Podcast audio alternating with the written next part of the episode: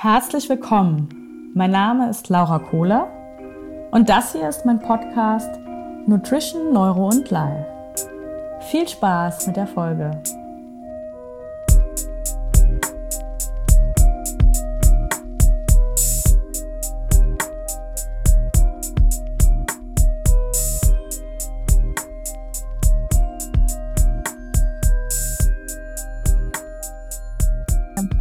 Willkommen zu einer neuen Folge Nutrition Neuro in Life, der Podcast mit mir, Laura Kohler.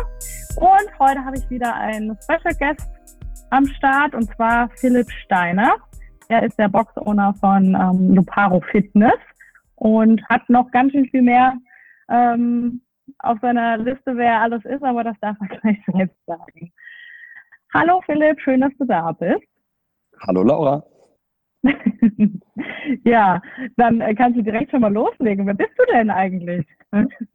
ich habe gerade überlegt, äh, was ich jetzt da noch ergänze, was du noch gesagt hast. Aber ich würde noch ergänzen, ich bin 35 Jahre alt. Also erstmal von vorne Philipp Steiner, äh, Owner Luparo Fitness, ähm, 35 Jahre alt. Ähm, Masters-Athlet, würde ich hinzufügen. Mhm. Und ähm, Ehemann. Hast gerade schon so schön gesagt, Masters-Athlet, was für eine Sportart machst du denn? Weil die, die nicht wissen, was Luparo Fitness ist. Ähm, ich mache funktionelle Fitness auf Deutsch ähm, oder mhm. manche nennen es auch CrossFit. Jawohl. Ähm, Luparo Fitness ist in Upstadt-Weiher und war auch ehemalig eine CrossFit-Box, richtig? Genau, richtig. Wir waren, äh, sind 2016 gegründet waren dann ungefähr zwei Jahre lang eine CrossFit-Box, nee, gar nicht, vier Jahre lang eine CrossFit-Box, hoppla. Und ähm, haben dann irgendwann den Namen abgegeben. Der, ähm, man zahlt ja quasi auch, dass man sich CrossFit nennen darf als Box, also für die, die es nicht wissen. Und wir haben das dann abgegeben und ähm, ja, wollten uns so nicht mehr nennen, weil wir auch noch ganz andere Dinge zu bieten haben als nur CrossFit. Und deswegen ähm, haben wir uns jetzt nur Luparo Fitness genannt. Ab da 2020 circa. Ja, voll gut. Ja, es haben ja dann auch relativ äh, viele Boxen, haben dann das äh, CrossFit Affiliate abgelegt. Ne? Da war ja auch so dieses äh, eine, dieser Vorfall quasi. Mhm. ja, ähm, und ja, ich finde auch, es ist, es ist nur ein Name, ne? Und äh, es sagt nicht alles aus über das, was dann am Ende da auch äh, genau passiert. Genau, ja. Ich meine, bei uns war es jetzt nicht nur dieses, was da dann passiert ist und so mit dem Greg Glassman, sondern das war schon vorher ein Gedanke, ähm, zu sagen, mm. okay, hey, wir wollen, wir machen Dinge einfach einen Ticken anders, als das in reinen CrossFit-Boxen gemacht wird. Ähm, Gerade auch was so Stundenaufbau angeht, etc. Und wir hatten in der Vergangenheit immer mal wieder die Problemchen, dass Leute dann gekommen sind und ähm, etwas von uns gefordert haben, das wir nicht angeboten haben, weil sie den Namen CrossFit gelesen haben.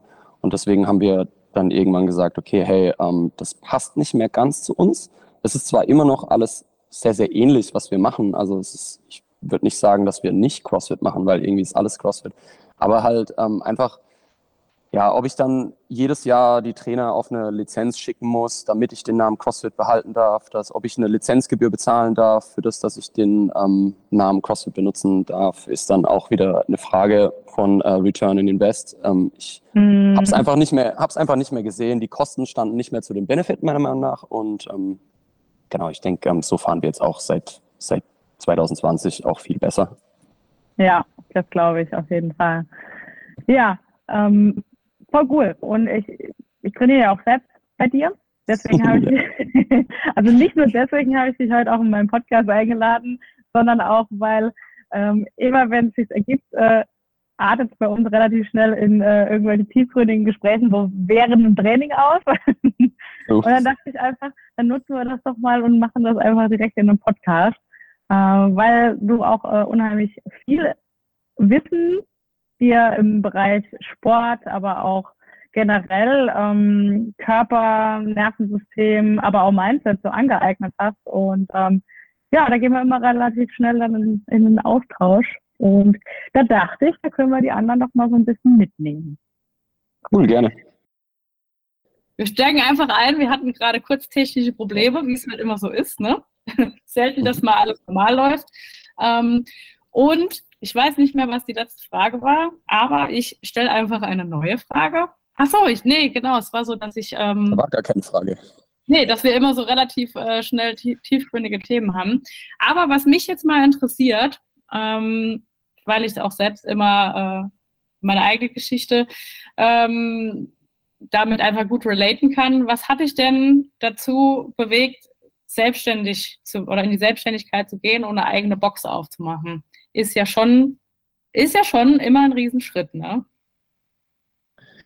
Ähm, ja, auf jeden Fall. Äh, ja, wie bin ich dazu gekommen? Das ist wie bei vielen Dingen irgendwie auch bei mir im Leben gewesen, dass es halt einfach Schritt für Schritt gegangen ist. Ähm, ich hatte zwar immer schon so ein, das Gefühl, dass ich auf jeden Fall mal was Eigenes machen möchte, aber ähm, das, ich hatte jetzt keinen konkreten Plan. Ich werde auf jeden Fall eine Box haben oder so, schon mit 17 Jahren oder so, keine Ahnung. Sondern bei mir war das dann eher so, ich habe mein Abi gemacht gehabt, war auch ein richtig schlechter Schüler ähm, Albine lacht da auch immer drüber, ist ganz geil. Wir haben gestern gerade schon drüber gesprochen. Albine ist meine Frau, für die, die es nicht wissen. Ähm, ich bin zweimal sitzen geblieben, war im Abi und war eigentlich ein richtig schlechter Schüler. Und äh, mich hat einfach gar nichts interessiert in der Schule. Ich habe es einfach nicht, nicht wirklich, ja, ich konnte nicht dafür lernen für Dinge, die mich nicht begeistern. Mhm. Und habe dann auch nicht so richtig gewusst danach, was ich denn überhaupt, ich habe dann das Abi gemacht, ich habe es bestanden ähm, und wusste aber dann auch danach gar nicht, was ich so richtig tun soll damit. Und ich hatte mich dann für Wirtschaftsingenieurwesen sogar eingeschrieben. Man glaubt es kaum. ja, ich habe das, ich hab das einfach gemacht, weil es Freunde von mir auch gemacht haben und ich war dann halt einfach der Mitläufer, der dann gesagt hat, komm, damit ich nicht alleine irgendwo irgendwas studiere, studiere ich da halt einfach auch das und habe mich dann sogar in Karlsruhe eingeschrieben gehabt, musste aber noch meinen Zivildienst absolvieren oder halt zum Bund gehen. Ich habe mich für Zivildienst entschieden, habe dann mitbekommen über den Sportverein, in dem ich trainiert habe, bei uns in Bruchsal, dass die einen Zivildienst anbieten im Sport, also so ein freiwilliges soziales Jahr im Sport. Und dann habe ich gesagt, oh cool, ey, da, also ich habe keine Lust gehabt auf irgendwie ähm, ASB-Fahrdienst oder irgendwie zum Bund hatte ich sowieso, zum Bund hatte ich sowieso keinen Bock. Ähm, und dann habe ich gesagt, okay, komm, mache ich das FSJ, ähm, freiwilliges soziales Jahr. Und die haben mir dann auch gleich angeboten, dass ich dann, ähm, weil es mich damals halt schon begeistert hat, irgendwie ein bisschen mich mehr mit dem als Trainer beschäftigen kann dort und auch dann so schon ins Coaching einsteigen. Ich kann dort, konnte dort dann Übungslizenz machen, Übungsleiterlizenz und bin dann so ein bisschen in den Sport durch das freiwillige soziale Jahr reingerutscht. Mhm. Und die haben mir dann, der Verein hat mir dann nachträglich, als ich mit dem freiwilligen sozialen Jahr fertig war, angeboten gehabt, hey, ähm, es gibt da so eine neue Art zu studieren über so Privatunis. Ähm, das äh, nennt sich ähm, so duales Studium. Du arbeitest bei uns fest, aber machst noch nebenher quasi ein Studium. Also mehr so von daheim aus, lernst viel von daheim, hast halt Präsenzphasen immer mal wieder.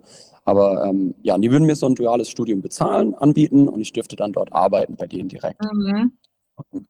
Dann habe ich gedacht gehabt, oh, oh, das hört sich richtig cool an. Das ist eine coole Sache. Mhm. Ähm, dann mache ich das doch. Und dann habe ich mein Wirtschaftsingenieurstudium, habe ich mich da wieder ausgeschrieben, ausgetragen und dann ich, habe ich da angefangen, ähm, das duale Studium zu machen. Und das war dann, hieß dann Fitnessökonomie.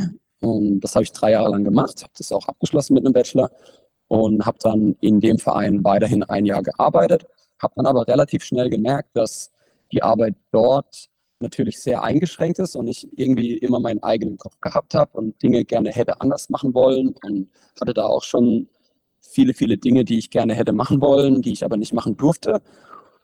Und dann war es für mich klar, dass ich irgendwie, ähm, ja, dass ich etwas anderes machen muss, was, was das Thema angeht. Also entweder ich mache was selber oder ich gehe irgendwo in ein Gym oder in einen Sportverein, wo ich diese Dinge ausleben kann, die ich machen wollte. Mhm. Weil zu der Zeit war es noch das Gerätetraining sehr, sehr, also ich bin echt alt, merke ich gerade. Zu der Zeit war das Gerätetraining ähm, sehr, sehr äh, populär und auch in dem Verein wurde sehr, sehr viel Gerätetraining angeboten mhm. und ja, ein bisschen Kurstraining natürlich, aber dieses Functional Fitness und CrossFit, wo ich dann auch immer mehr reingerutscht bin, wurde gar nicht so sehr angeboten und ich war dann auch ähm, sehr limitiert, was das anging. Und deswegen bin ich dann, ja, habe ich mich dann entschieden, ähm, ja, was Eigenes zu machen. Und dann war es halt echt so, ich habe dann eine kleine Auszeit genommen, bin dann habe dann ein Jahr woanders gearbeitet, in so einem Zwischenjob, in einem Büro, war total langweilig. Habe dann auch gemerkt, das ist auf jeden Fall gar nichts für mich. Und ähm, hab dann, war dann noch bei einem Urlaub in, was heißt ein Urlaub? Ich habe dann mit einem Kumpel noch in Thailand gearbeitet und habe dort solche Touren angeboten. Mit ihm habe ich ihm bei Touren geholfen für ja, cool, deutsche ne? Touristen. Ja, das ist witzig. Ja. Ähm, also das war die Company von meinem Kumpel und er hat mich gefragt, ob ich ihm helfen kann, weil ich auch schon ein paar Mal in der Gegend war und ähm, ja, dann habe ich ihn da supportet. Und in diesem Trip quasi ist mir dann auch wieder gekommen, so hey, ähm, ich will auf jeden Fall was in die Sportrichtung machen. Das habe ich dann dort wieder gemerkt, bin zurückgekommen, habe mir eine kleine Halle gesucht, einen kleinen Ort, wo ich trainieren kann und habe dann gedacht, komm, ich baue einfach nebenher mir ein kleines Minigym auf und versuche einfach das langsam zu steigern und zu wachsen zu lassen. Und dann habe ich eine kleine Halle gefunden, die ich dann angemietet habe mit ein paar Kumpels zusammen. Und wir haben dann das Equipment dort reingeschmissen. Und das war sogar auf dem gleichen Gelände, wo wir jetzt auch sind. Und dann, ähm, ja, ist es Stück für Stück sind wir weiter gewachsen. Und dann haben wir gesagt, hey, komm, also ich habe das dann mit zwei anderen Leuten, noch mit dem Para, mit dem Danny, ich dann angefangen, so ein bisschen Kurse zu geben bei uns in der Halle, habe dann Nebengewerbe angemeldet und das wurde dann so schnell, so viel, dass Leute angefragt haben, das mitbekommen haben, gesagt haben, hey, wir wollen auch mit trainieren, dass wir relativ schnell gesagt haben, komm, oder ich habe gesagt, hey, komm, ich mache das jetzt ähm, hauptberuflich, geht's da all in in die Geschichte. Mhm. Und ja, und dann hat es seit 2016, ja, läuft das Ding. Voll cool.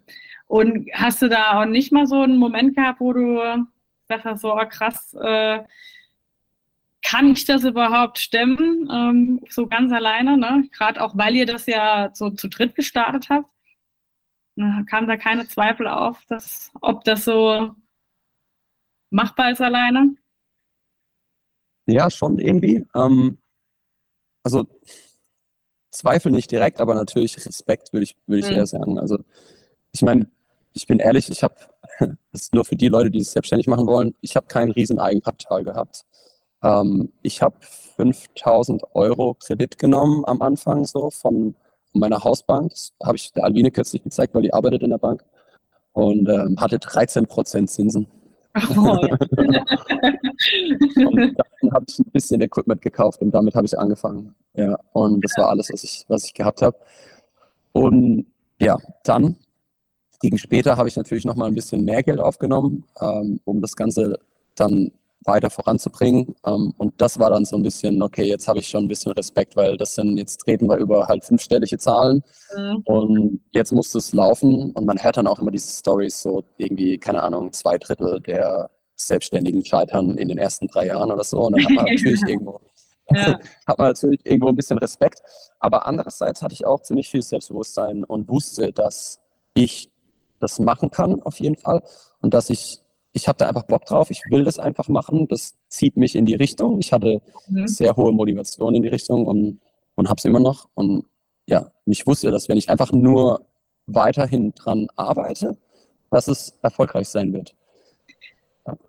Finde ich auch, ne? das hast du jetzt gerade ganz gut gesagt. Ich glaube, wenn man selbst einfach diese, zum einen die krasse Motivation hat und so, egal was jetzt kommt und egal wie steil das jetzt wird, ich will das und ich finde einen Weg. Und das ist meine klare Absicht, das zu machen, egal wie es vielleicht abläuft, aber ich will das. Und dann kann man unheimlich viel bewegen auch und braucht diese ganzen Ängste, die man dann vielleicht am Anfang hat, braucht man dann gar nicht, weil man findet immer einen Weg irgendwie. Ja, ja ich denke, das ist eine Eigenschaft, die jeder Selbstständige haben sollte, mhm. dass man das nicht als dass man diese Schwierigkeiten auch nicht als, als oder wenn man, wenn was nicht klappt, das nicht als Scheitern sieht, sondern eher so, okay, uh, lesson learned, okay, und weiter geht's. Alles klar. Dann muss ich halt das, das und das anpassen. Oder hey, das funktioniert nicht. Okay, wie kann ich das besser machen? Wie kann ich, wie kann ich jemanden finden, der es zum Beispiel besser kann? Wie kann ich jemanden finden, der es besser weiß? Einfach solche, ja. so, das genau. Mindset muss halt einfach da sein. Ja, das habe ich auch voll schnell für mich so rausgefunden, dass ich habe echt von Anfang an immer ganz viele Menschen um Hilfe und um Rat gefragt, weil ich mir dachte so, ich, woher soll ich es wissen? Ich kann nicht alles wissen und ähm, ich muss auch gar nicht alles wissen. Und das hat mir unheimlich viel geholfen und auch vor allem so gezeigt, wie hilfsbereit ähm, andere sind.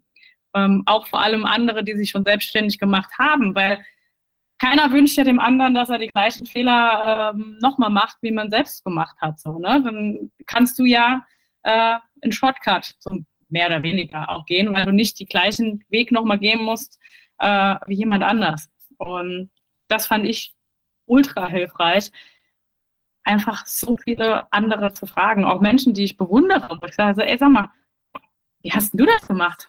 Ich habe keine Ahnung, wie ich es machen soll. Hast du ein, zwei Tipps für mich? Ja, auf jeden Fall. Ja. Hast du eine, äh, Mentor, einen Mentor oder Mentoring gehabt irgendwie, als du angefangen ja, hast? Ja, voll. Ähm, also bei mir hat es so angefangen, dass ich, ähm, ich wollte mich, bei mir war es ja das Witzige, ich wollte mich eigentlich gar nicht selbstständig machen. Das war, stand nie auf meiner ähm, Agenda. Ähm, und auch als es sich dann so angeboten hat, dachte ich so, nee, da war so der Glaubenssatz, äh, ich bin eigentlich kein Mensch, der sich selbstständig macht weil so in meiner Familie mhm. auch wirklich niemand sich selbstständig macht. Und das sind immer so, meine Mutter hat dann irgendwie immer gesagt, äh, ja, selbstständig, da arbeitest du selbst und ständig. So, das war mir immer so, mhm. das will ich ja eigentlich auch nicht. Ne? so. Mhm, ja, klar. Und, das, ja. und da hast du immer ein hohes Risiko und dies, das, das war alles so in meinem Kopf. Und ich habe aber immer gemerkt, dass in jedem Anstellungsverhältnis, wo ich war, ich irgendwie immer auch wie du so den Wunsch hatte, so mein eigenes Ding zu machen, selbstbestimmt zu arbeiten. Ich mochte es nie, dass mir jemand gesagt hat, ich muss dann und dann da sein, so, sondern warum kann ich das nicht selbst bestimmen, wann ich das mache? So Sachen kamen bei mir halt immer auf. Ja, ich denke, ähm, ich denke, dass die äh, modernen Unternehmen heutzutage auch da immer mehr in die Richtung gehen, ähm, ja, dass sie ihren Mitarbeitern immer mehr Freiraum lassen, dass sie also das sieht man ja an solchen Dingen wie jetzt Gleitzeit oder jetzt mit dem Homeoffice hat sich ja viel verändert, denke ich. Also ich höre immer mehr, dass die Unternehmen ihren Mitarbeitern deutlich mehr Freiraum lassen. Und ich denke, das ist auch super, super wichtig. Ich glaube, die Zeiten sind einfach vorbei, dass man Leuten ähm, so arg auf die Finger schaut und tu dies, tu das. Ähm, am Ende zählen ja die Resultate einfach. Wenn ein Mitarbeiter ja. halt einfach keine Resultate bringt, dann okay, dann muss man halt schauen, was machst ja, du vielleicht, wie kann man dir helfen. Ja, ähm, aber im Allgemeinen funktionieren Menschen echt besser, wenn sie nicht immer auf die Finger geschaut bekommen. Ich habe das gestern, das Thema, so witzigerweise im Gespräch mit Albine gehabt, mhm. ähm, weil ich habe ihr erzählt, also sie wusste es schon, aber ich habe es ja noch mal ein bisschen detaillierter erzählt, dass ich ähm, mit 16 Jahren oder so habe ich, glaube ich, angefangen, in einem Baumarkt zu arbeiten. ja, als Nebenjob, weil ich halt irgendwie, ja, ich hatte halt Geld gebraucht als Schüler. Und dann, was macht man? Man schafft im Baumarkt im Dorf. So, das habe ich gemacht und habe dann Zeug eingeräumt etc. Und dann habe ich ihr erzählt, ich hatte ich hatte da ein, zwei coole Abteilungsleiter, die mich echt richtig erwachsen behandelt haben und die mir auch sehr viel zugetraut haben, die mir Aufgaben gegeben haben, die, die echt Spaß gemacht haben, die mir nicht immer auf die Finger geschaut haben. Und ich mhm. sage dir ganz ehrlich, ich habe bei denen echt gut gearbeitet. Und ich ja. fand es super, super toll, die Aufgaben zu, ich habe mich angestrengt dann, weil die mir die Freiheiten gegeben haben und weil die mich dann auch gelobt haben, wie ich das gemacht habe und weil ich die habe glücklich machen können, die Menschen irgendwie. Das war mir ja, sehr, sehr wichtig, dass ich die nicht enttäusche. Ja.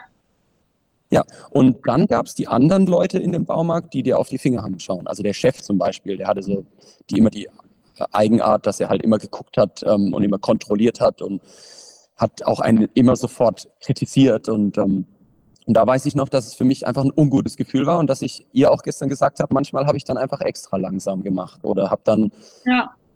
Irgendwo, wenn ich draußen Plakate aufgehangen habe für den Baumarkt, dann bin ich halt einfach nochmal fünf Minuten länger draußen geblieben.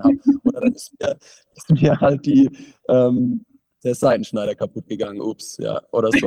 ja, aber was ich damit ja. sagen will, ist, dass man denkt immer, auch als Chef, jetzt auch für mich selber, das musste ich auch erst lernen, dass man Leute oder Mitarbeiter im Team einfach, ja, dass man manchmal gern kontrolliert, dass man sagt, oh, das muss richtig und das ist falsch. Und, aber dass es doch echt teilweise gut funktioniert, wenn man den Leuten einen guten Freiraum lässt und wenn man Vertrauen in die Leute hat. Und ähm, genau, und deswegen, äh, vielleicht hat uns beide das so ein bisschen mehr in die Richtung driften lassen, weil wir halt vielleicht oft auf die Finger bekommen haben. I don't know. Ja, kann gut sein, ja. Es war wirklich, bei mir war es ja dann auch noch so ein bisschen dazu, ne, dass ich äh, irgendwie so durch Corona äh, vor allem dadurch gezwungen wurde, es zu tun. Ähm, vorher war das mhm. dann so nebenher. Ne? Ich habe in der CrossFit-Box, ähm, also ursprünglich war ich ja in der Forschung und das, da wollte ich dann irgendwann definitiv raus und habe dann äh, für mich mit Mittel und Wege gesucht, wie kann ich das machen, ähm, weil ich in der CrossFit-Box zunächst auch gar nicht angestellt werden konnte und ich so, ich will aber jetzt aus der Forschung raus und ich finde jetzt irgendeinen Weg. Und so war es dann, dass ich dann mich selbstständig gemeldet habe, eigentlich als, wie, wie nenne ich es, eigentlich nur als Vorwand, um erstmal den Gründerzuschuss zu bekommen, um ein halbes Jahr zu überbrücken, um dann angestellt zu werden. So war der eigentliche Plan. genau. Und ähm, dann hat sich das aber alles so ein bisschen anders entwickelt und äh, wegen Corona konnte ich dann doch nicht so angestellt werden, wie eigentlich geplant war. Und dann stehst du halt da und äh, denkst so, ja gut, selbstständig bin ich ja schon mal, dann machen wir jetzt, ähm, dann gehen wir jetzt da Vollgas. Und war dann schon krass eigentlich, weil ich niemals gedacht hätte, dass ich das kann und dass das vor allem auch so gut funktioniert.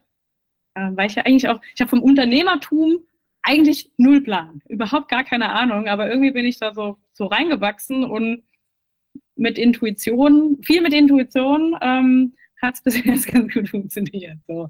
Ja, ich denke auch immer, dass das ähm, dass viele Leute denken, dass man da irgendwie voll, man braucht da unbedingt ein Studium und man braucht dies und das und man muss hier über äh, übertriebenste Ahnung haben. Aber das ist überhaupt kein Selbstständiger. Also mit allen Selbstständigen, mit denen ich rede, die haben einfach eine Leidenschaft und die haben ein Verlangen, einfach besser zu sein und mhm.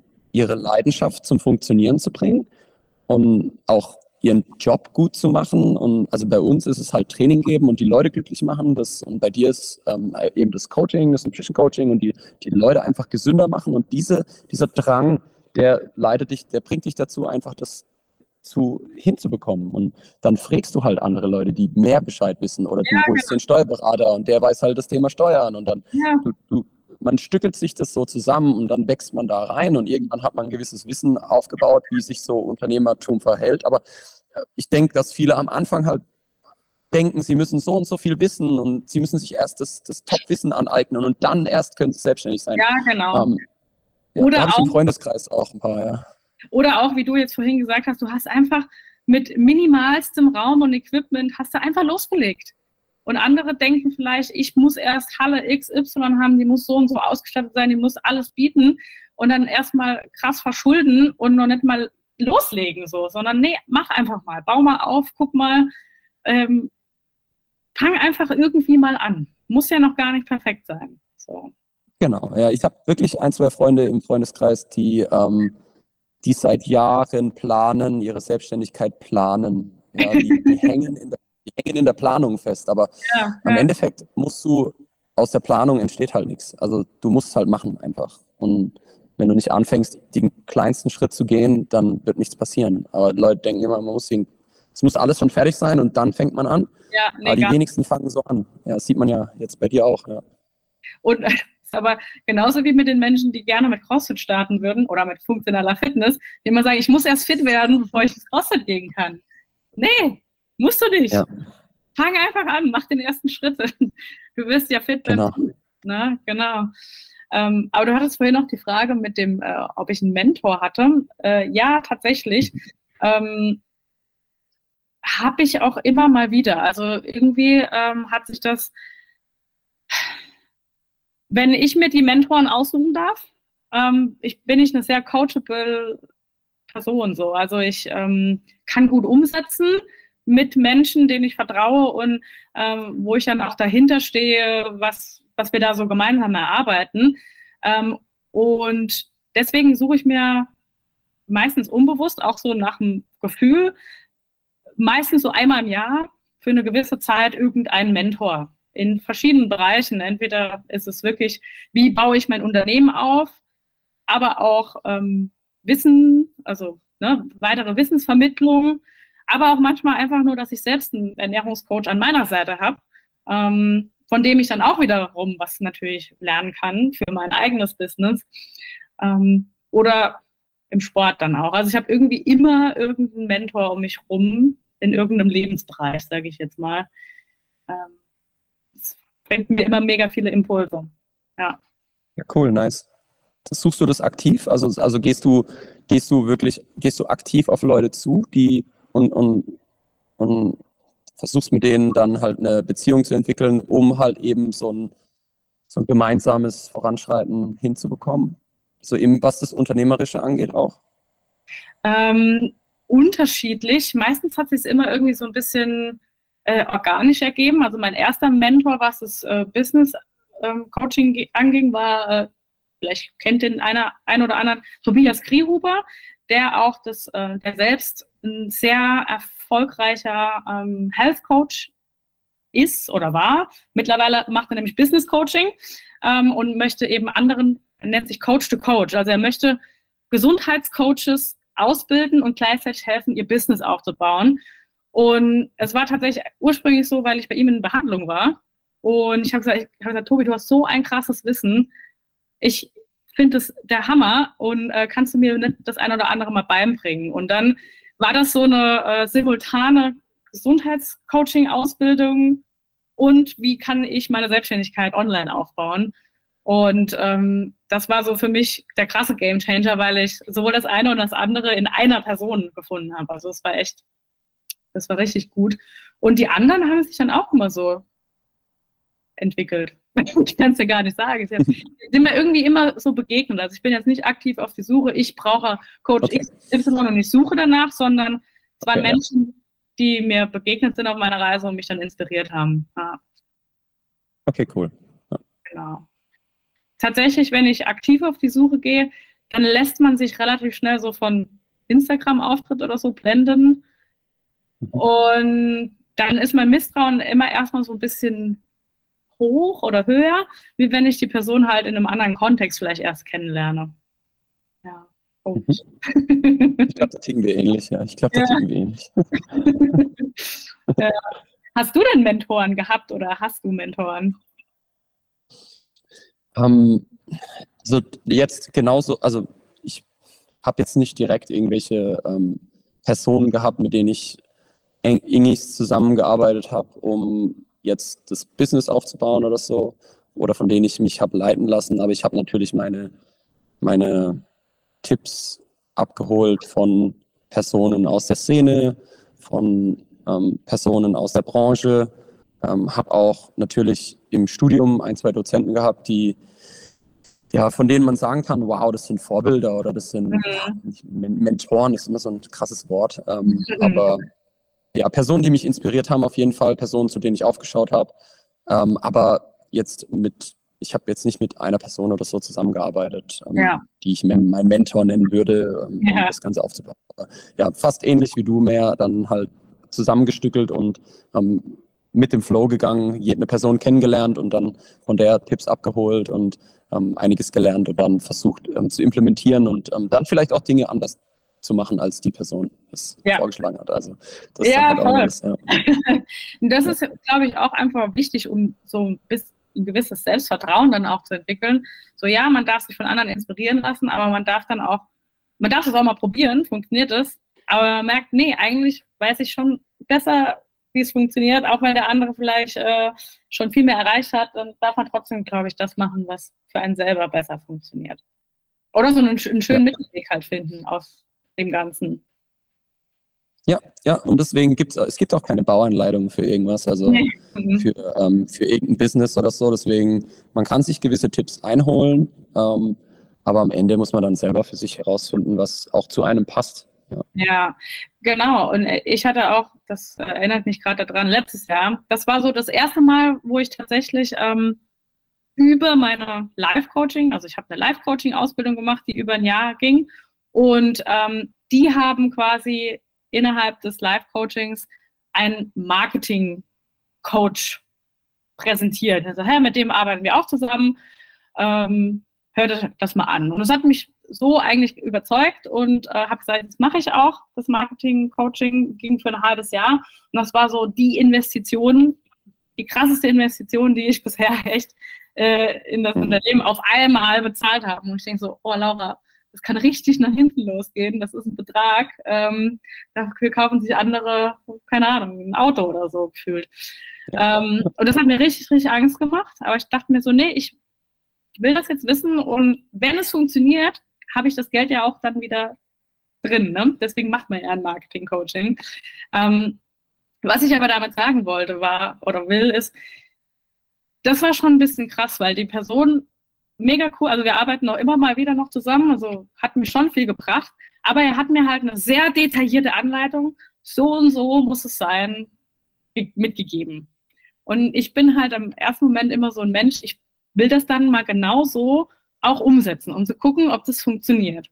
Und dann habe ich mich ultra gestresst, so richtig unter Druck gesetzt, das muss so und so alles jetzt auf Instagram laufen und ich muss das und das machen und dies und jenes und habe gemerkt, dass ich so wochenlang wie ausgebrannt. Ich war richtig gestresst und ausgebrannt. Weil ich denke so, Moment mal, Laura, also ja, das funktioniert, wenn ich diesen Plan genauso umsetze. Es funktioniert krass gut.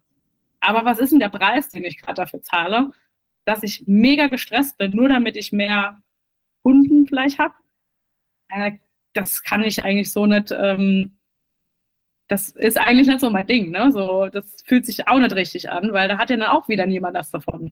Ähm, was bringt es mir, wenn ich plötzlich äh, ganz viele neue Kunden habe, es aber gar nicht schaffe, äh, die überhaupt mit meiner Energie zu versorgen ja. oder zu coachen. Ne? So.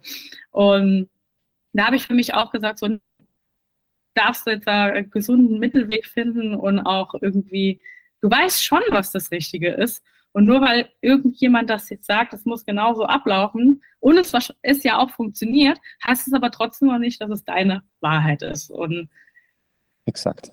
Ja. Das ist auch und das ist so, ja, diese, dieses, also ins, die Social Media zum Beispiel, wenn ich darauf daran ansetzen darf, ist ja, ja auch sehr kurzweilig und versucht ja, ja in kürzester, weil, weil die Aufmerksamkeit natürlich so kurz ist in, in innerhalb von Social Media. Ähm, Videos werden immer kürzer, Posts mhm. werden immer, müssen immer mehr hergeben und dass die Leute überhaupt da noch hingucken und lesen. Und deswegen sind da halt oft sehr kontroverse Dinge, die dann teilweise, mach diese fünf Fehler nicht oder drei äh, Wege zum Ziel oder so. Und dann denkst du, okay, ah, das darf ich nicht machen oder das muss ich genau so machen. Und, ähm, aber es ist, es ist nicht so. Also es ist wirklich, ähm, ich denke, was im Hintergrund stehen muss in der Selbstständigkeit, ist die Leidenschaft einfach das, und die Begeisterung für die Leute, dass man einfach diese, man will das einfach machen und man hat das Bedürfnis danach, das einfach jeden Tag zu tun. Und wenn du das nicht hast, dann wird es echt schwierig, gerade dich an schlechten Tagen, mhm. wenn dein Konto rot ist, ja, wenn du kurz vor der Pleite bist, beispielsweise ähm, im zweiten Jahr oder so, wenn es noch nicht so läuft, dann dich dafür zu begeistern, zu sagen, hey, warum mache ich denn das überhaupt? Ja. ja. Aber wenn du das tiefe Verlangen danach hast, dann ist es für dich normal zu sagen, nee, ich mache da weiter, ich, das Bedürfnis ist da, ich, ich, ich will das tun und ähm, Deswegen, das muss über allem stehen. Und das, deswegen finde ich es auch immer so ein bisschen fragwürdig. Ähm, ja, ist halt meine Meinung, aber wenn Leute in, in Branchen reingehen, über, von denen sie gar keine, äh, für die sie gar keine Leidenschaft haben. Also ja. so, ich mache jetzt das und das oder ich mache jetzt dies oder das. Immobilien oder so ist das Beste, finde ich. Ich mache ja. jetzt Immobilien oder so. Ja, genau, weil du gesehen hast auf Instagram, dass Immobilienmakler einen Porsche fahren oder so. Ja, geil. ja, das ist echt so.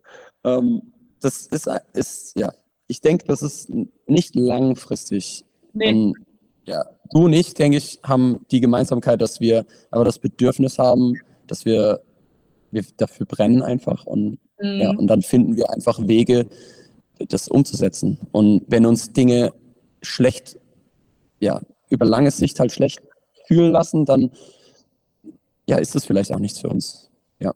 Ja, voll. Und ich glaube auch, was dann so bei uns der, die Inspiration für andere auch ist, dass wir ähm, die, also ich kann jetzt nur von mir reden und so wie ich dich jetzt kennengelernt habe, glaube ich, dass es auch so ist.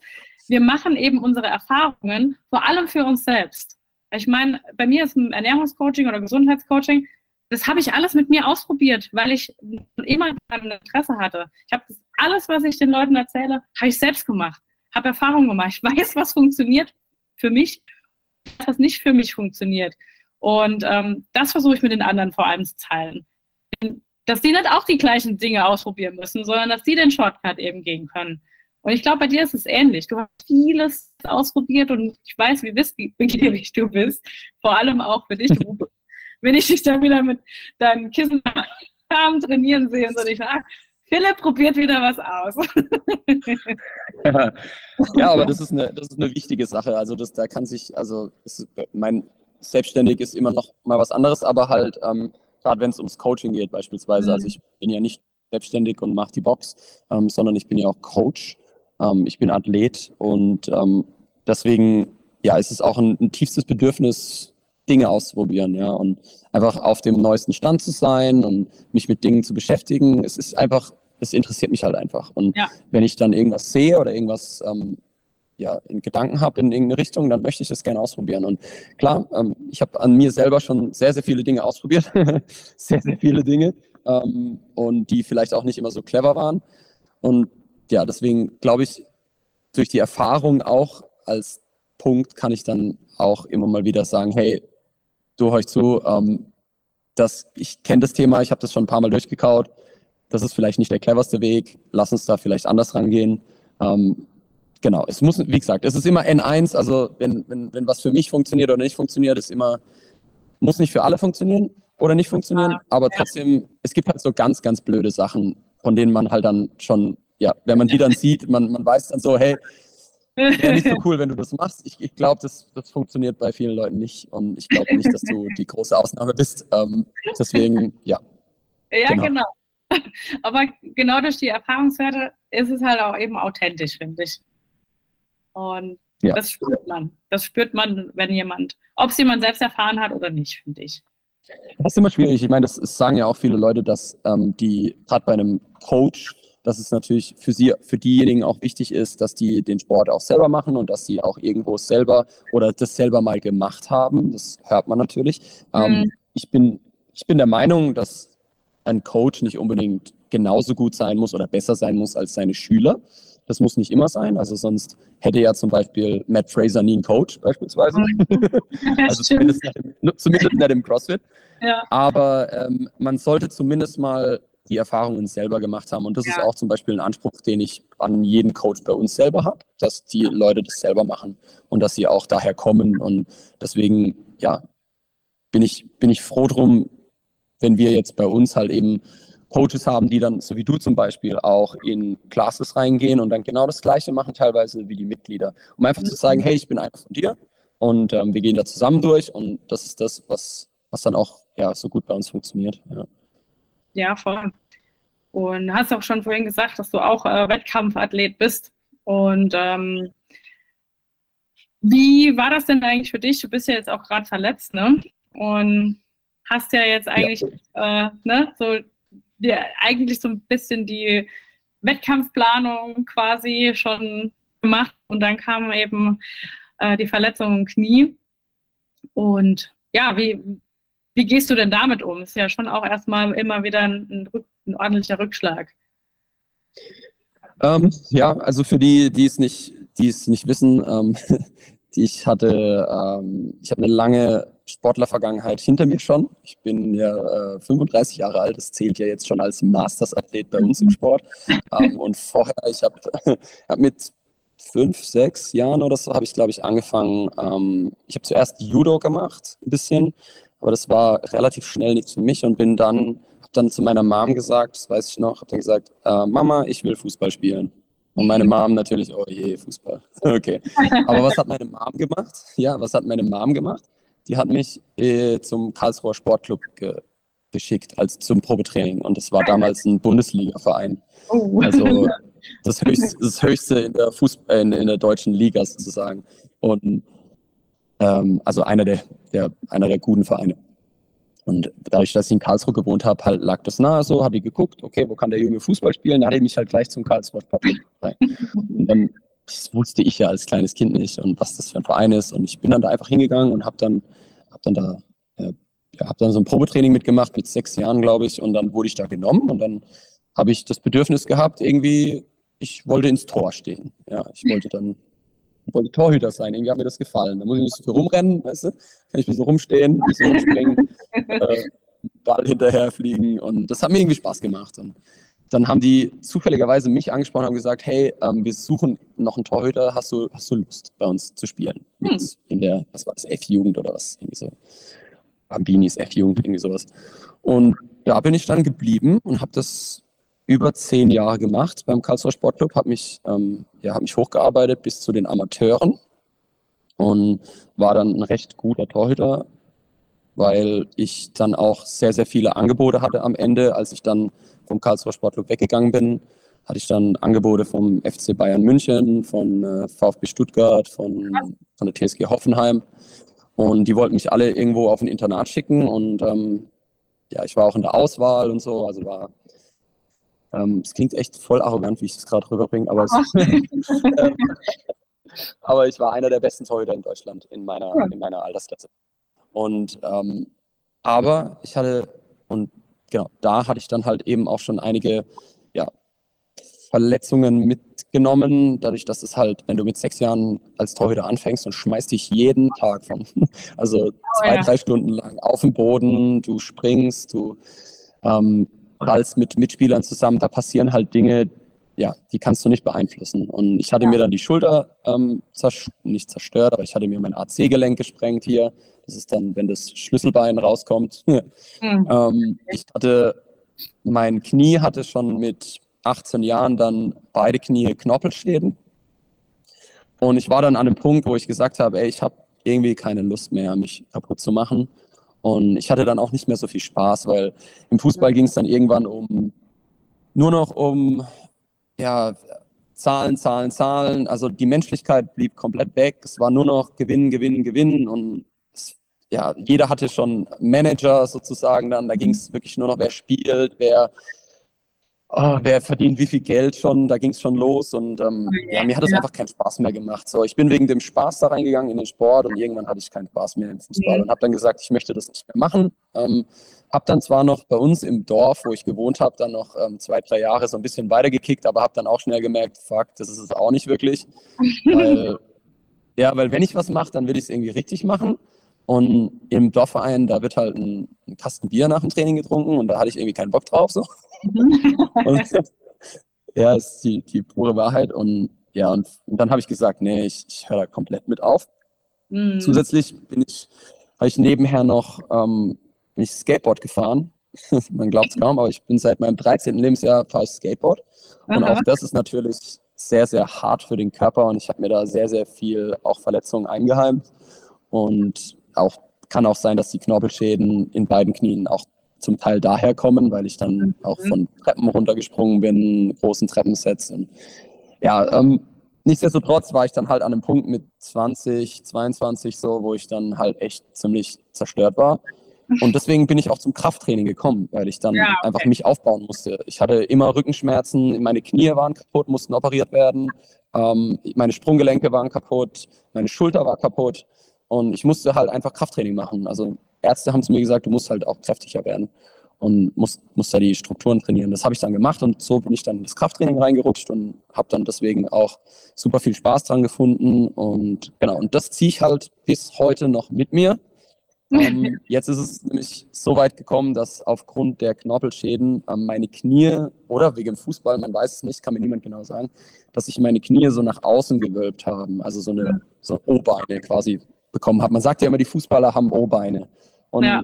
ja, kann sein, dass ich halt durch mein Fußballspielen, das ich mit sechs Jahren begonnen habe, O-Beine entwickelt habe. Ich hatte die schon immer recht früh.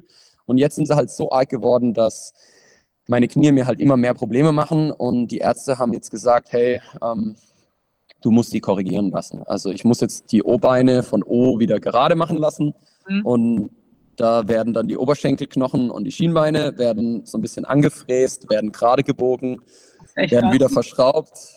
Das ist ein ziemlich übles Prozedere. Ähm, das habe ich jetzt in zwei Wochen geht's los. Und ähm, jetzt sind natürlich meine ganzen Wettkampfpläne irgendwie in den Wind. Ähm, ja, also im November war noch der Swiss Throwdown, den konnte ich noch gewinnen. Das war ganz cool. Das hat mich auch echt dann stark gefreut, weil ich viel Arbeit reingesteckt habe, um da hinzukommen an den Punkt. Und jetzt kam halt der Punkt, wo ich dann sagen muss, okay, hey, es geht nicht weiter. Wir wollten ja, wir zwei wollten sogar noch einen Wettkampf machen äh, im Januar, den ich habe absagen müssen, ähm, wegen der Kniegeschichte. Und ja, jetzt ist es halt mhm. so weit, dass ich unter das, unter das Messer muss. Ja. ja, ja, vor allem total krass, ne? Kommst von einem Sport in den nächsten und wirst auch immer richtig gut und spielst auch immer ähm, oben dann mit dabei. Also ähm, allein das ist schon mal ist schon echt cool, aber wahrscheinlich sagt der Körper irgendwann auch mal, ne, nach jahrelangem leistungsorientierten Training, so, ja. junger Mann, jetzt äh, guckst du mal kurz nach mir, ne?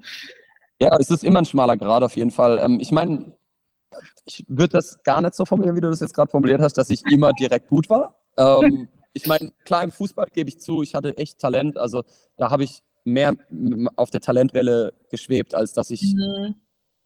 Äh, extra nochmal viel dafür gemacht habe. Ich meine, ich habe hart trainiert, also fünfmal die Woche, einmal die Woche Spiel oder so. Also ich war eigentlich sechs Tage die Woche im Training, hatte auch teilweise zwei Stunden vor dem eigentlichen Training nochmal Torwarttraining. Ähm, ich habe schon sehr, sehr, sehr viel gemacht und da habe ich auch gelernt, dann eben diese Disziplin zu entwickeln, für etwas zu arbeiten. Ähm, und deswegen denke ich, bin ich auch dann im CrossFit-Sport dann auch relativ schnell besser geworden. Ähm, natürlich, weil ich schon ein bisschen eine Fitness hatte, aber dass ich auch irgendwo gemerkt habe, okay, hey, ich muss dafür arbeiten und ich muss meine Disziplin hochhalten und habe dann halt eben diese Mentalität dann auch ähm, weitergeführt in dem Sport. Und ja, ich hatte dann auch direkt am Anfang auch direkt ähm, noch mit meiner Schulter zu kämpfen von, dem, von der AC-Gelenksprengung. Die hat da nicht mitgemacht mit dem ganzen, mit den schwierigen Movements, die ich nicht gewohnt war, halt so Gewichtheben und ähm, diese, die ganzen Ring-Muscle-Ups und so. Und da hatte ich recht schnell am Anfang Probleme, sodass ich auch da erstmal das in den Griff kriegen musste. Ähm, genau. Und dann ähm, hatte ich mir noch den Bizeps abgerissen im Training, das war auch super. Ähm, von daher ähm, ist es nicht, meine, meine, meine CrossFit Functional Fitness Zeit als Athlet war jetzt nicht so übersät mit äh, lauter Erfolgen, ähm, sondern mit sehr, sehr vielen Tiefs auch, ja, aus denen ich mich wieder rausholen musste. Dann, ja. Okay. Und hast du dann jetzt für dich, ähm, also wie sehr ist es oder wie sehr belastet dich das dann auch als mental oder sagst du, nee, das habe ich jetzt abgehakt, ist jetzt so? Oder hast du da schon auch ordentlich dann mit zu kämpfen gehabt, dass, dass Pläne erstmal anders laufen als geplant? Um, ähm, also, wie gesagt, dass ich, dass ich schon zwei sehr große Verletzungen hinter mir hatte ähm, und mich dann auch wieder hochkämpfen musste, aus, diesem, aus dieser Verletzung rauskämpfen musste, bin ich es einerseits natürlich irgendwo gewohnt, jetzt schon zu sagen, okay, ah, jetzt hast du eine Verletzung, okay, jetzt hast du wieder eine mhm. große Verletzung, aber da kannst du dich auch einfach wieder rauskämpfen. Ähm, ja. Das ist natürlich eine Mentalität, die ich momentan habe. Andererseits ist es natürlich auch, das gestehe ich ein, sehr, sehr hart gewesen. Nach den letzten drei Jahren, die sehr, sehr gut für mich als Athlet liefen, ähm, paar Mal deutsche Meisterschaft, ähm, Top Ten in gewissen größeren Wettkämpfen und ähm, jetzt dann auch in der Masters-Kategorie Wettkämpfe gewinnen können. Ist natürlich hart, wenn man jetzt dann sagt, okay, hey, jetzt läuft's, dass dann wieder ein Rückschlag kommt. Ja. Und das war am Anfang sehr, sehr schwierig für mich zu verkraften, weil ich dann auch gedacht habe, ey, ich bin schon 35 und ich wollte jetzt eigentlich die 35er-Kategorie nochmal nutzen, um richtig anzugreifen. Ähm, und deswegen war es schon hart am Anfang. Aber ja, man mm. braucht dann halt so ein bisschen, bisschen Zeit. Man muss sich dann einfach wieder ein bisschen besinnen und die Dinge dann einfach wieder machen, was man machen kann. Okay, was kann ich kontrollieren? Was kann ich tun? Und bin dann relativ schnell auch mit guter Betreuung von unserem Physiotherapeut eben hier, der Philipp Läufer, mit dem dann auch ins Gespräch gegangen und der hat mir dann auch sehr viel geholfen, was mein Mindset angeht wieder. Ähm, ja, und jetzt ist es so, dass ich denke, okay, alles klar, ich bin, ich mache das jetzt, und dann gucke ich einfach Schritt für Schritt wieder weiter. Momentan trainiere ich halt einfach sehr viel Oberkörper. Ich mache das, was geht. Ähm, ich versuche nicht in, einen, in, die Mentalität zu fallen, so, ah, ich kann ja das nicht alles machen, deswegen mache ich jetzt mhm. erst recht gar nichts. Oder, sondern ich versuche einfach zu sagen, okay, ich habe jetzt muss mein Mindset shiften, ich muss einfach dahin gehen, was kann ich jetzt einfach noch verbessern, wo kann ich arbeiten. Ähm, sieh das als Chance, anstatt als Schwierigkeit. Danach hast du wieder gerade Beine, dann arbeitest du dich wieder hoch dann, und dann läuft's. Ja, und dann werden meine Beine endlich mal wieder stark, was sie nie richtig waren, aber egal. Ähm, Vielleicht ja jetzt. Und, ja, und dann sehen wir weiter. Ja, genau. Und dann, und dann sehen wir einfach weiter, wie es sich entwickelt. Also ähm, ich will jetzt keine Pläne machen, unbedingt, was ich jetzt ganz genau danach erreiche und wie das alles wird, weil wenn es dann nicht so ist, dann ist man wieder enttäuscht. Ja, aber ich weiß, dass ich noch nicht fertig bin. Sehr schön. Ja, finde ich eine schöne Einstellung. Und bin das auch, wenn ich war ja auch schon öfter mal verletzt und ich fand das auch immer ähm, im ersten Moment klar, ist denkst du nicht so, oh nein. Aber andererseits hat es immer so viele Chancen gegeben, dann an Schwachstellen zu arbeiten oder an anderen Dingen, weil, hey, du hast so irgendwo eine Verletzung, das heißt aber nicht, dass der, ganze, Rest deines Körpers ähm, außer Gefecht gesetzt ist und habe das immer auch so gut es ging dann genutzt, um in dem, was ich tun kann, dann einfach besser zu werden und das hat mir auch immer total geholfen und immer so als, ich habe es auch immer, hm, hört sich jetzt vielleicht ein blöd an wie so ein blöder, ab, ausgelutschter Spruch, aber ich habe immer gesagt, es hat schon einen Grund, warum das gerade passiert. Ich weiß es vielleicht noch nicht, mir ist es jetzt noch nicht klar, aber ähm, es hat einen Grund und es passiert jetzt nicht, weil das Leben es gerade schlecht mit mir meint, sondern wahrscheinlich im Gegenteil, es meint es gut eigentlich. Ich weiß nur noch nicht. Ich warum. denke auch, also ja, ist echt so. Also das ist so ein Klischeespruch und so. Ähm, was dich nicht umbringt, macht dich härter, aber es ist echt so. Weil echt, ja. Ich denke, wenn ich, ja, wenn ich jetzt diese Verletzung hätte als allererstes und ich hätte nie eine Verletzung gehabt, dann denke ich, wäre es echt schwer für mich, damit zurechtzukommen. Also ich weiß es noch, bei meiner ersten Verletzung war es echt, ich bin also in ein sehr, sehr tiefes Loch gefallen. Mhm. Also das, das war echt übel und ähm, jetzt ist es aber ganz anders. Also dadurch, dass ich die Dinge schon hinter mir habe, weiß ich ganz genau, hey, das, es wird wieder besser. Es ist nicht ja. dein, also du kannst wieder besser werden. Also nur kleines Beispiel, als ich meinen Bizeps abgerissen hatte, gerade vor, wann war das, 2020 auch, hatte ich meinen Bizeps abgerissen, ähm, da dachte ich auch so, oh shit, mhm. werde ich überhaupt wieder normal? Mhm. Und sie an, ein Jahr später, genau ein Jahr später an dem Tag, an dem es mir passiert ist, habe ich ähm, 30 strikte Pull-ups gemacht. So viel wie noch nie zuvor. Mega, ja. Und das ist einfach auch dann wieder ein Beweis, auch für mich jetzt, okay, hey, alles klar, du hast es, aber schau, wie es danach ist und arbeit wieder einfach weiter. Bring deine Disziplin wieder rein, arbeit an den Dingen, die gehen und dann siehst du einfach, wie es wieder wird. Und genau, das, oder auch beim Bizeps zum Beispiel habe ich dann, ich bin eine Zeit lang nur Fahrrad gefahren und bin dann, mhm. habe dann meine 10 Minuten, 10 Minuten Assault Bike Test. Meinen ehemaligen habe ich dann mit nur einem Arm und den Beinen habe ich PR'd ohne meinen zweiten Arm. Ja. Also es gibt immer Dinge, an denen man arbeiten kann. Man kann natürlich in ein tiefes Loch fallen, aber ähm, es bringt ja. nichts. Am Ende geht es einfach weiter. Richtig. Und man kann manchmal auch diese Zeiten nutzen, um mal die Prioritäten in einem anderen Bereich eben zu setzen. Und das, die Zeit, die man dann vielleicht übrig hat, weil man nicht alles machen kann, mit anderen Dingen mal wieder füllen. Um einfach so ein bisschen Fokus auch zu shiften. Ja, ja das sage ich auch immer, sage ich auch immer meinen Athleten hier, ähm, dass wenn irgendetwas ist, dass sie einfach dann genau ihren Mindset shiften. Ähm, entweder sie fokussieren sich dann halt ein bisschen mehr aufs Studium oder ähm, auf die Arbeit oder sie fokussieren sich halt innerhalb des Trainings dann auf eine andere, auf eine Schwachstelle, die sie vielleicht die ganze Zeit ignoriert haben ähm, mhm. und können sich dann da einfach ein bisschen mehr drauf fokussieren. Ist ja, hat ja was Gutes dann. Und wenn du dann wieder zurückkommst und dein anderer Bereich, der verletzt war, dem geht es dann wieder besser, dann bist du insgesamt einfach ein besserer Athlet. Ja, sehe ich auch so. Ähm, hast gerade von deinen Athleten gesprochen. Du hast ja auch ein äh, Competition-Programm, ne? das du auch quasi äh, allen zur Verfügung stellst, also jetzt nicht nur Box intern. Ja, also wir haben damit, ähm, wann haben wir damit begonnen? Circa nach den Lockdowns oder so. Also es war, es war so, dass wir, kleine Background-Story, wir haben das Luparo Fitness hier in Obstadt-Weiher. Das ist halt eben für ja, für jedermann gedacht. Kleingruppentraining, ja, wenn man es Functional Fitness, CrossFit oder so bezeichnen will, ich will den Namen nicht benutzen, dann werde ich auch angeklagt. Ähm, ist, immer so, ist immer so gemein. Ähm, nee, Quatsch. Also, wir machen das Kleingruppentraining für die Leute, die halt eben einfach fit bleiben wollen, wie du und ich, etc. Meine Mom ist zum Beispiel im Training, weiß sie ja zum Beispiel. Und ähm, mhm. genau, das Training ist natürlich sehr auf die ähm, allgemeine Fitness ausgerichtet. Ähm, Innerhalb des Gyms hat sich aber mit der Zeit natürlich auch eine gewisse Gruppe rauskristallisiert, die das Ganze gerne als Wettkampfsport machen würde. Und dann war das so, dass die, wir haben eigentlich immer nur Classes gefahren und man konnte davor und danach konnte man noch ein bisschen extra fahren. Wir hatten kein Open Gym. Und deswegen haben die meisten, die auch Wettkämpfe machen wollten, unser Class-Programm gemacht. Und ja, zu Corona war es dann aber so, dass das Gym geschlossen war und manche wollten ein individualisiertes Programm, weil sie ein Home Gym hatten. Und die wollten dann einfach ein Programm von mir geschrieben haben.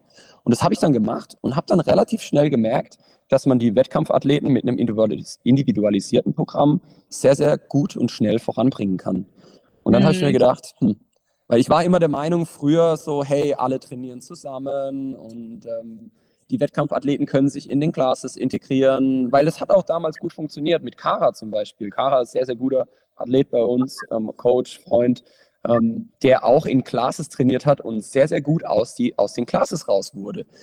Klar hat er noch ein bisschen was extra gemacht, definitiv, aber genauso war unser Prinzip auch mit den Leuten, die hier trainiert haben. Und ich habe dann aber andere Erfahrungen während des Lockdowns gemacht und gemerkt, so, hey, ja, das funktioniert vielleicht für jemanden, der schon weiß, wie alles geht, dass man mit relativ broadem Training weiterkommt. Aber Leute, die zum Beispiel nicht wissen, wie ein Ring funktioniert oder halt starke Defizite in gewissen Movements haben oder Dinge noch nicht können, denen muss man halt schrittweise Progressionen geben und denen so weiterhelfen. Und dann hat es plötzlich voll schnell funktioniert. Und nach den Lockdowns haben wir dann gesagt gehabt, komm, das führen wir jetzt weiter. Ähm, ich habe dann noch weiter individualisiertes Programm geschrieben, habe dann Open Gym eingefügt und ähm, irgendwann war es dann aber so, dass jeder so für sich trainiert hat mit seinem eigenen individualisierten Programm von mir und ich auch selber mit meinem individualisierten Programm für mich selber trainiert habe, aber dann gemerkt habe, hey, irgendwie die ganze Zeit alleine trainieren ist nicht so geil. Und dann haben wir gesagt, okay, komm, lass uns ein Gruppenprogramm fahren. Lass uns gewisse Dinge einfach gemeinsam machen. Und dann habe ich angefangen, dieses ähm, Athletengruppenprogramm zu machen. Das machen wir bis heute. Und das hat einen echten Mega-Benefit gehabt für, für die ganzen Wettkämpfer, weil wir jetzt die Dinge zusammen machen. Ähm, ich versuche mhm. natürlich für jeden Einzelnen auch irgendwo ähm, Änderungen einzubauen und Progressionen. Für die, die das nicht können, die machen dann den Teil. Für die, die das können, machen den Teil. Und so vom Volumen her müssen wir natürlich einiges anpassen. Leute, die besser sind, können mehr machen. Leute, die schlechter, äh, was ist schlechter sind, also noch nicht so weit sind, die müssen ein bisschen weniger machen, sonst sind sie schnell überfordert. Aber dieses Gruppenprogramm haben wir jetzt eigentlich richtig seit einem Jahr circa laufen. Cool. Und ja, das war das Beste, was wir, was wir machen konnten. Ja. Ja, voll cool. Ja, ich habe es ja auch äh, jetzt ein paar Monate mitgemacht, äh, bevor ich dann erstmal gesagt habe, jetzt ist Gewichtheben der Hauptfokus. Und mir hat es auch mega viel Spaß gemacht. Und äh, gerade weil es halt auch so in Modulen aufgeteilt war oder aufgeteilt ist, ähm, wo man sich dann so seine persönliche ja, Schwachstelle vielleicht auch ein bisschen rauspicken kann und davon dann auch gezielt mehr machen kann. Und ähm, ja, genau. Wo findet man denn dein Programm? Also wie könnte man sich, wenn man da jetzt äh, zuhört und sagt, ach, das will ich mir mal anschauen, wie, wie kann man das denn finden? Ähm, ich glaube, der einfachste Weg ist über Luparo Athlete zu gehen auf Instagram und dann ist in der äh, Bio ist ein Link und da klickt man drauf und kommt direkt auf unser Programm. Sehr cool. Kann ich auch nochmal verlinken nachher dann in den Notes und ähm, dann findet ihr das auch direkt. Perfekt. Ja, ich würde sagen, wir haben schon äh, eine ganze Weile gequatscht. Wie lange quatschen wir denn schon? Ich, ich habe gar keine Uhr, aber bestimmt, bestimmt eine gute Stunde. okay, ja, alles klar. ja. Hast du denn noch irgendwas, was du gerne loswerden würdest? Ähm, was habe ich? Was möchte ich loswerden? Ähm, ich möchte loswerden, ähm, dass ich es toll finde, dass du bei uns im Gym bist. Das oh. finde ich echt eine tolle Sache. Das muss ich auch mal zurückgeben. Ja, das hört sich jetzt wie, äh, das hört sich jetzt wie einstudiert an, aber ist es nicht. Ähm, ich finde es echt toll, dass, dass du bei uns bist im Gym und dass du ähm, ja unser Programm einerseits erweiterst durch das Nutrition Coaching mit Marvin zusammen ähm, und dass ähm, du als Coach da bist für unsere Mitglieder. Und ich glaube, das ist ein riesengroßer Mehrwert für die Leute und da bin ich froh und das würde ich loswerden. Vielen Dank, das freut mich sehr. Und kann ich ja nur zurückgeben. Also äh, macht mir unheimlich viel Spaß und habe es euch ja schon relativ von Anfang an gesagt, dass ich so, jetzt bellen gerade die Hunde, dass ich so herzlich hm. ähm, auch von euch allen empfangen wurde. Also, es hat sich wirklich angefühlt, als wäre schon die ganze Zeit da gewesen. Also mega schön und danke auch dir für das Vertrauen, dass ich äh, relativ oder dass wir relativ schnell dann auch äh, ja, im Team mit dabei sein durften. Das freut mich zu hören. Ja. Schön, vielen Dank für deine Zeit. Jetzt bellen diese Hunde. Wenn man Hunde hat, ne, sage ich euch, kann ich nichts planen hier mit in Ruhe einen Podcast aufnehmen. Ähm, vielen Dank für deine Zeit und vor allem auch äh, für den coolen und lockeren Austausch. Und äh, ich glaube, das wiederholen wir mal. Und äh, da fallen mir noch tausend Sachen ein, die ich mit dir bequatschen will. Alles klar, sehr gerne. Dann, ähm, ich werde noch, ähm, falls ihr mal gucken wollt, was, äh, was Luparo Fitness ist und Luparo Athlete, äh, werde ich äh, euch verlinken. Und dann könnt ihr euch auch vielleicht mal Philipp Steiner, sein Profil werde ich auch noch verlinken. Könnt ihr euch aber anschauen, wer das so ist. Und ja, jetzt bleibt mir erstmal nichts außer ähm, vielen Dank und habt noch einen schönen Tag. Danke, du auch.